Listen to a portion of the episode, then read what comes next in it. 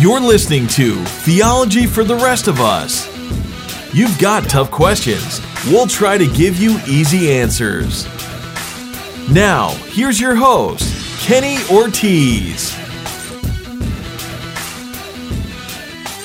Greetings and welcome in. This is Theology for the Rest of Us, and I'm your host, Kenny Ortiz, recording from the great city of Orlando, Florida. Thanks for listening.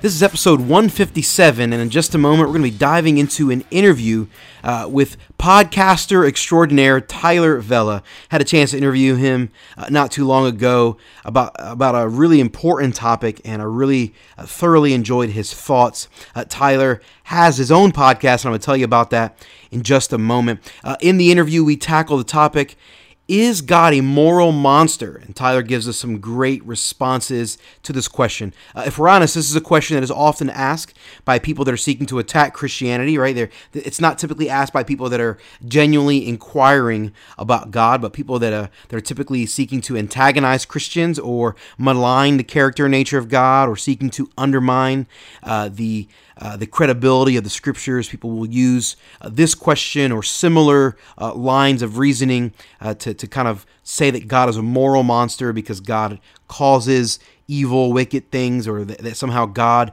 seemingly puts himself above uh, the moral standards that he sets for us, and, and in doing so, God is unjust. So, some really, really great thoughts from Tyler in the interview, and again, a very important topic. Uh, so, I'm excited to to dive into this and bring it to you. Hey, before we get to the interview, just a, a few quick bits of business. Uh, number one, reminder the importance of being subscribed. Uh, if you're listening to this and you're not subscribed to the podcast, maybe you you came across on social media or some other platform, I want to encourage you head on over to whatever a podcast player you're familiar with look up the podcast, hit that subscribe button. It's the only way to guarantee you never miss an episode because as soon as an episode goes live, it gets delivered directly to your device. So make sure you're subscribed. Uh, the easiest way to do that actually is to head over to our website, theologyfortherestofus.com, and click on any of those subscription buttons. That'll make it easy for you. Then, of course, while you're on the site, you could check out some other stuff the, the archives, all the old episodes, show notes, and uh, the resources page with all of our recommended books, blogs, and,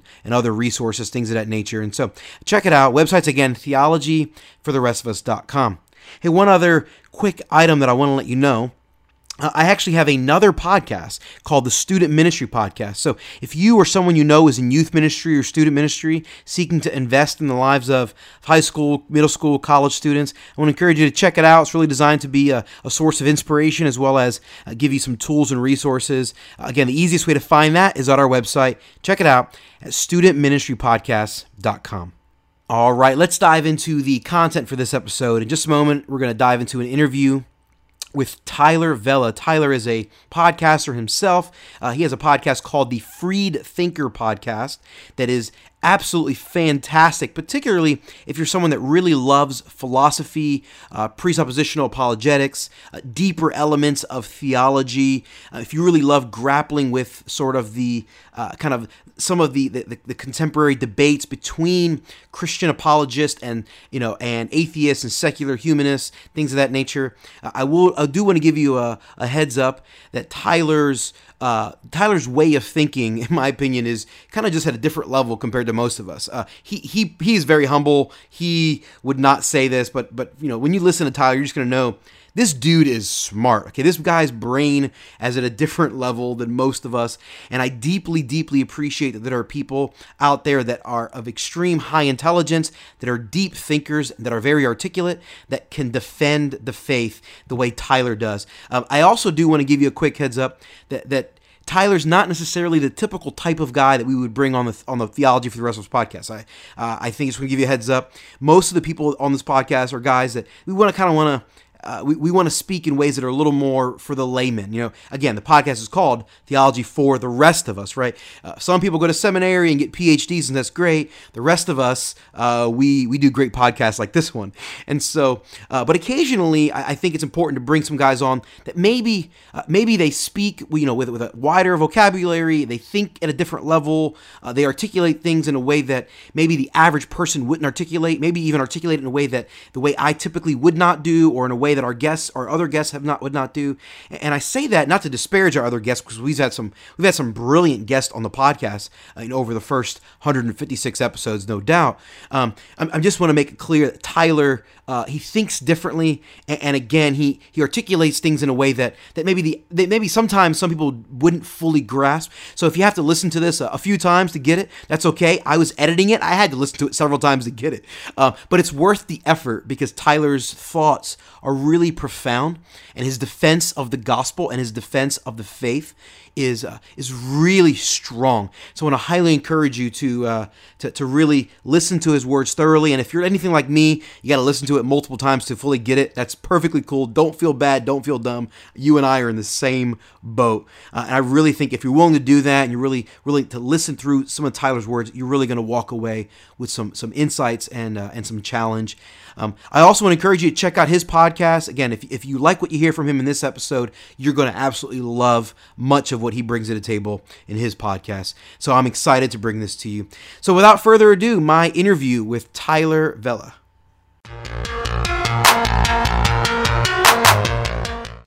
We are on the line with Tyler Vela from the great golden state of California. Tyler, how you feeling, man? I'm doing great. I'm doing very well. Thanks for having me on hey, thank you so much for taking time out to invest in our audience. Really, really appreciate it. Um, kind of became a fan of your work from afar and uh, excited to have you. So uh, let's dive into the, the topic at hand. Um, is God a moral monster? You know, before we started recording, you and I were talking offline a moment ago uh, about some interactions I've had with some uh, with some atheist guys, about the topic of of evil and God doing things that seemingly is evil from a human perspective. So, time is yours, Tyler. Give us your thoughts on um, is God a moral monster, and if he's not, why is it that he seemingly gets away with things that otherwise we might label evil?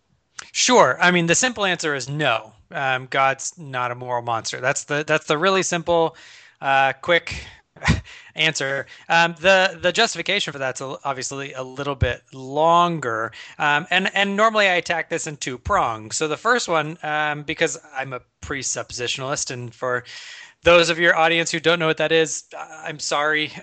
That's all right. um, go go on go on a binge read. I'm not going to explain it now. Um, but but part of my part of my strategy is going to say, look, in order for you to say that God is a moral monster, you have to assume that there are such things as objective moral values and duties, uh, of which that God is uh, committing um, actually evil actions, and uh, that He has some real obligation not to perform those actions.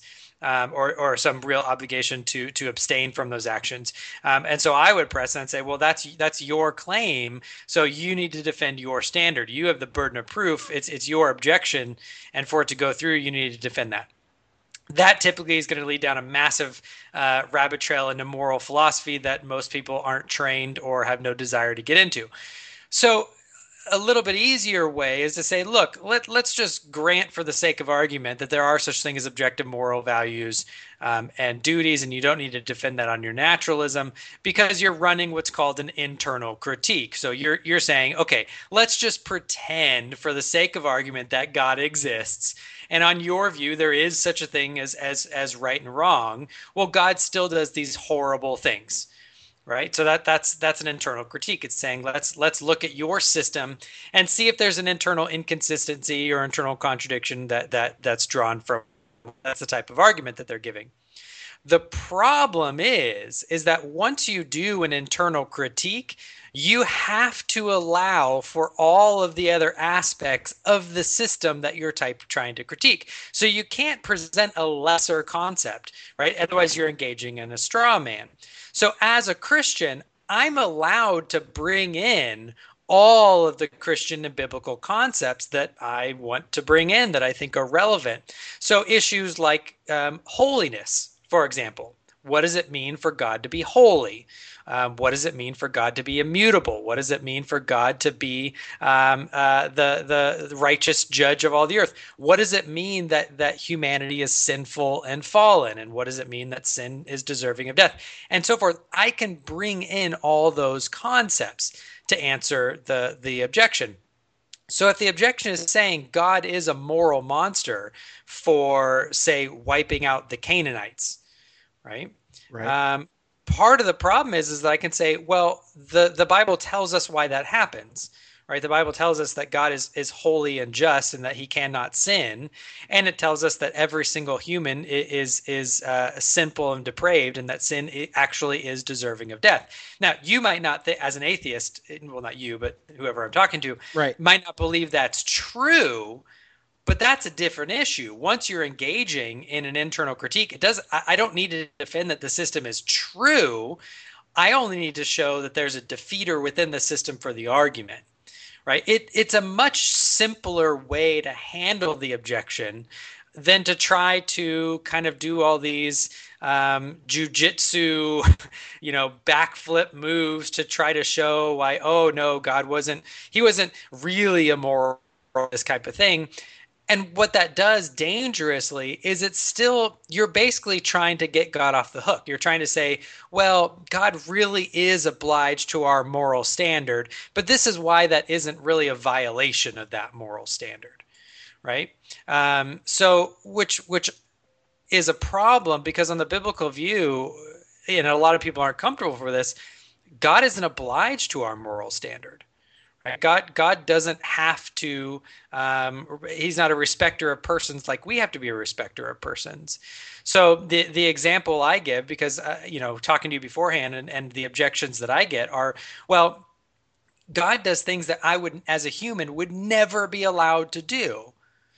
Okay, that's all well and fine, but that's a category error. God isn't like a big, strong human, Right? God, God is categorically different than I am with respect to my fellow humans.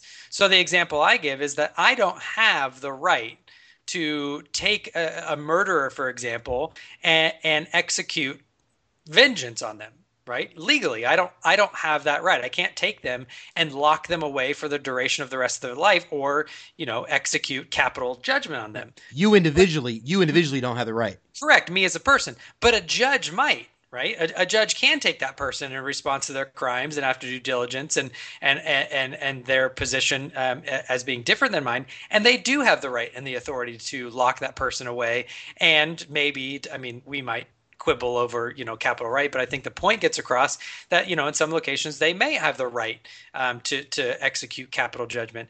They they categorically stand in a different relationship ethically um, to that criminal and to that crime than i do as a private citizen.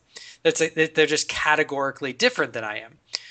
Well when we're talking about human morality uh, I might not be able to do something to my fellow humans as you know a co-passenger on the ship, whereas God, uh, the the the holy and just judge of all creation, the the captain of the ship, so to speak, um, might have um, that type of right. He, you know, so there there's there's really no reason to think that God is obliged um, to the same moral um, uh, values and duties that I'm obliged to. Yeah, I, I, I think what you just said is, I mean, you said it perfectly. God, God is in a completely different category. I mean, I mean, I, I, this is a really simple, almost a stupid metaphor, if I'm honest. But it's, you know, I, I remember talking to a high school student once, and literally, I told him, I said, you know, in, in football, the guys are allowed to touch the ball with their hands, but in soccer, they're not allowed to touch the ball with their hands because they're in a different category. They're playing a different sport. Which again, this is a this is a horrible metaphor to break down very quickly if you if you try to consistently think about it for longer than three seconds. Um, but but ultimately, God is in a different category, just like a soccer player and a football player are in different categories, and therefore to hold them to the same standard, so to speak, is, in my opinion, absurd. Um, and so, it, how much more is the chasm between humanity and the divine creator than the two humans playing two different sports. The chasm obviously is much grander. Um, and so I think what you're saying is, is, is I, I agree. I mean, God is uh, categorically so different. He, he's in a different place. we can't hold him to the same standards. He's not obliged to follow what we or what he has set forth for us, as you said. So what is your typical response when the so then when the atheist responds, or when the, the typical person who is being combative in my, in my experience, I don't know about yours, my experience, it's, it's typically not a genuine inquirer who's asking these questions. It's typically someone who's just being combative, right? Right. Um, it, w- when they come to you and say, well, what, what are the standards that God is held to then? Do you have a response to them or, or how would you typically respond to that person? I mean, that would be like asking, you know, what color tuxedo did the married bachelor wear? Um, God isn't held to a standard. right? I mean, uh, God God is the is the standard, right? That that's I mean, it, it, it's just it's a nonsensical question. It's it's it's the type of question that says, you know, can God make a rock so heavy that he himself can't lift? Well, the answer is no, because that that's asking for an, a, a, ludicrous thing. That's asking for an infinite finite, right? Which is a contradiction in terms. Um, it, they're just ludicrous questions, right? So asking what is the standard that God is held to assumes that there's some type of authority, moral authority, or or um, obligatory authority that stands over and against judging God, um, which they're just isn't. God God is the standard. God is you know the summum bonum. God is the good. Um, so it's it's just a the, the the I mean you can you can try to to wrangle around that and all that, but the the the simple answer is it's just a nonsense question. Yeah, I, I agree with you 100%. Uh, God is the standard. Whatever he does and who he is, he is the very standard that we are seeking to live up to. Obviously, we cannot, which is the reason why Jesus came and stood in our place. And so I, I think you, you said it perfectly there. Any closing thoughts on that idea? Yeah, I mean, just lastly, again, and if the atheist is going to come back and be like, "Well, you're just you're just begging the question, you're assuming your case," that's when I just circle back and say, "Well, your your your objection is an internal critique. I'm perfectly allowed to. Your objection is, I mean, if we stated it clearly, is okay." If God exists, pretending that the God that you believe exists for the sake of argument, then who holds him accountable? Right? So I'm allowed to, under that objection, under that type of internal critique, I'm allowed to assume the existence of God, specifically the conception of God that I'm defending, right? So, so you know, theists, you know, we don't always have to be on the defensive when when we hear, oh, well, you have the burden of proof. Well, in some cases, yes. And in other cases, like this one, well, no, I actually don't need to defend those claims because you've granted to them to me as uh, as part of the type of objection that you're presenting. Now, if you don't want me to beg the question, that's fine. But then you have to admit that your objection is invalid, right? Your objection doesn't go through because it doesn't actually show a contradiction because within my concept i've shown that there is a defeater for that objection as uh, you know internal to, to internal to the system now, okay, I mean, I love what you just said. It's so true. If someone is going to grant to you, hey, well, let's for the sake of argument, let's say there's a God. Well, then, I mean, I've th- then my whole desire of of of making the case that there is a God has been made for me from the onset. Um, and therefore, a- anything that I believe about God, I can bring to the table. If I believe God is holy, I can bring that to the table to defend anything you say against God in that case. Now, what about the atheist or the person that says, I mean, because and I'm, you probably I'm sure you run under this, you run up against this. The person who doesn't say that God is a moral monster, um, but the, the, fact that the, the, there is no God, and because there's no way that there could have been a God, um, because if there was, he would have been a moral monster. Like like the idea that your version of God is a moral monster proves that there is no God. What what is your response to that person? Yeah at that point i'm just going to go back and i'm going to ask them okay well what's your standard? What's what's your standard of evaluation? Because clearly you think that that god um, that there's some type of objective moral values and duties that that god is somehow in violation of. Well how do you ground that on your worldview?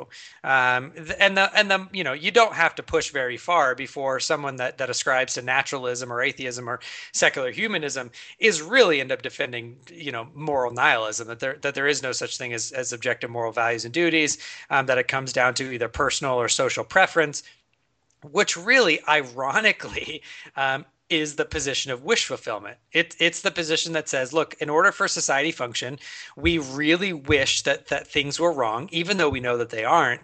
And so we're going to pretend that they are because most of us want it that way, and we're going to imperialistically impose that on other people and punish people who believe differently, right? So, so you know, rape isn't actually wrong. It's not objectively wrong. There's nothing, you know, inherently wrong about it. It's just most of us really don't prefer it. And so the people that do, well, they're just, you know, they're going against social mores and we're going to impose and punish them if they disagree with us. It, it just is moralistic nihilism and, and, and kind of the, the Nietzschean will to power just writ large.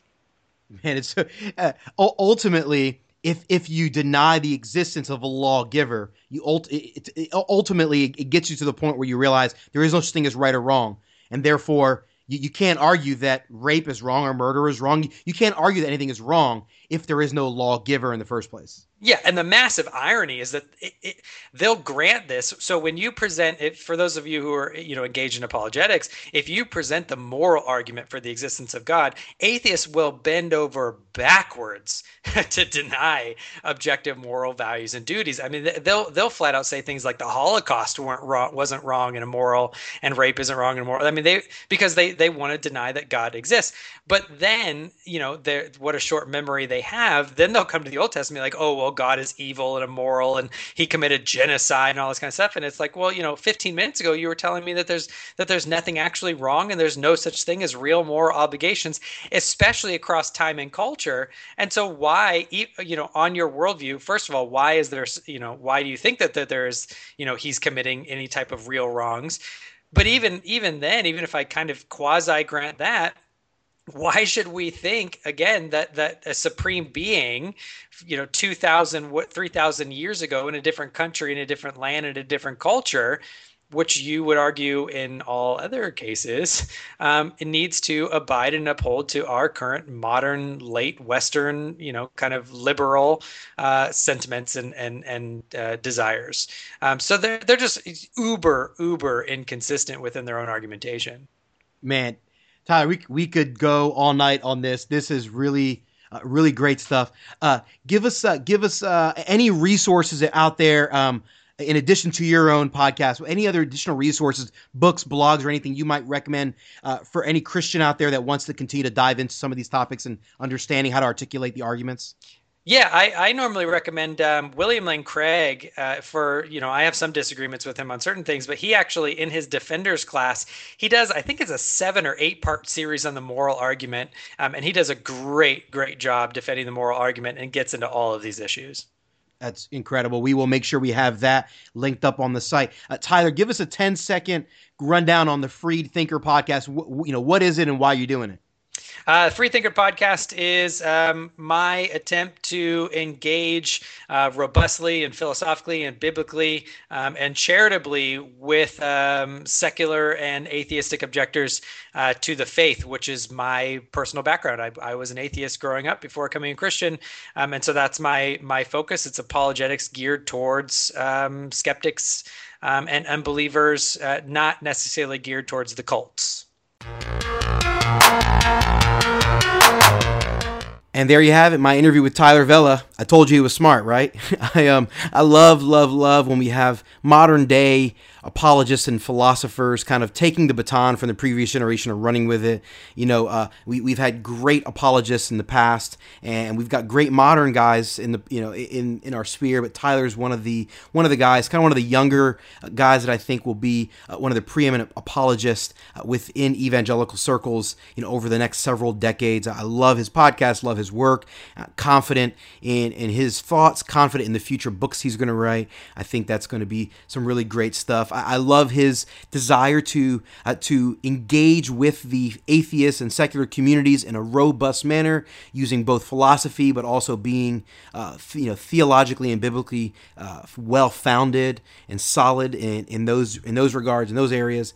Um, I love his desire to uh, to challenge and to expand people's thinking. I love his reminder to us that God is not just this big strong human in the sky. God is categorically different, and therefore it is inappropriate and nonsensical to try to hold God to a human standard.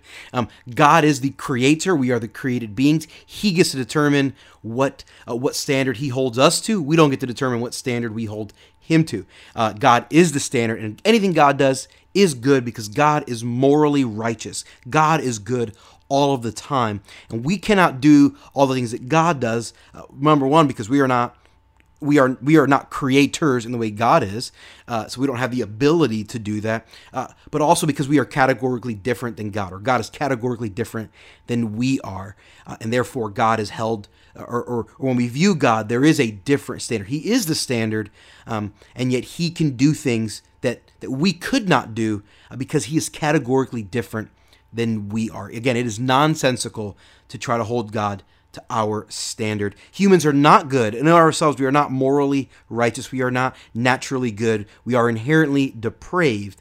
And we do many things uh, from evil ambition and evil and selfish motives. Uh, God never functions that way. God does things uh, that are always good and right. And we, in our limited human, finite, depraved minds, cannot possibly begin to understand how much grander God is, how much more infinite God is, and how categorically different God truly is. I really, really appreciate some of Tyler's reminders and thoughts, and I thought that I think that was really, really valuable. Hey, if you like what Tyler had to share, I want to highly encourage you check out his podcast. It's called the Freed Thinker Podcast. We'll have a link to uh, his website in the show notes for this episode, you can head over to our website, theologyfortherestofus.com. Look at the show notes for this episode, episode 157, and you'll see a link there. It'll take you right over to Tyler's website where you can subscribe to the Freed Thinker podcast. Hey, thanks for listening to this episode of Theology for the Rest of Us. I'm always thankful for our, our, audience. If you have a question or a topic that you'd like me to address, feel free to shoot me an email. Or if you think you know someone that would be a great interview guest, I would also love to hear from you. Either way, shoot me an email. The address is heyortiz at theologyfortherestofus.com. That's H E Y O R T I Z at theologyfortherestofus.com. If you would like to connect with me personally, the best way to do that is on Twitter. I'm sort of a Twitter holic, so I'd love to find you there. Feel free to reach out to me. My Twitter handle is at Kenneth Ortiz. It's K E N N E T H O R T I Z. I'm Kenny Ortiz, and this has been Theology for the Rest of Us.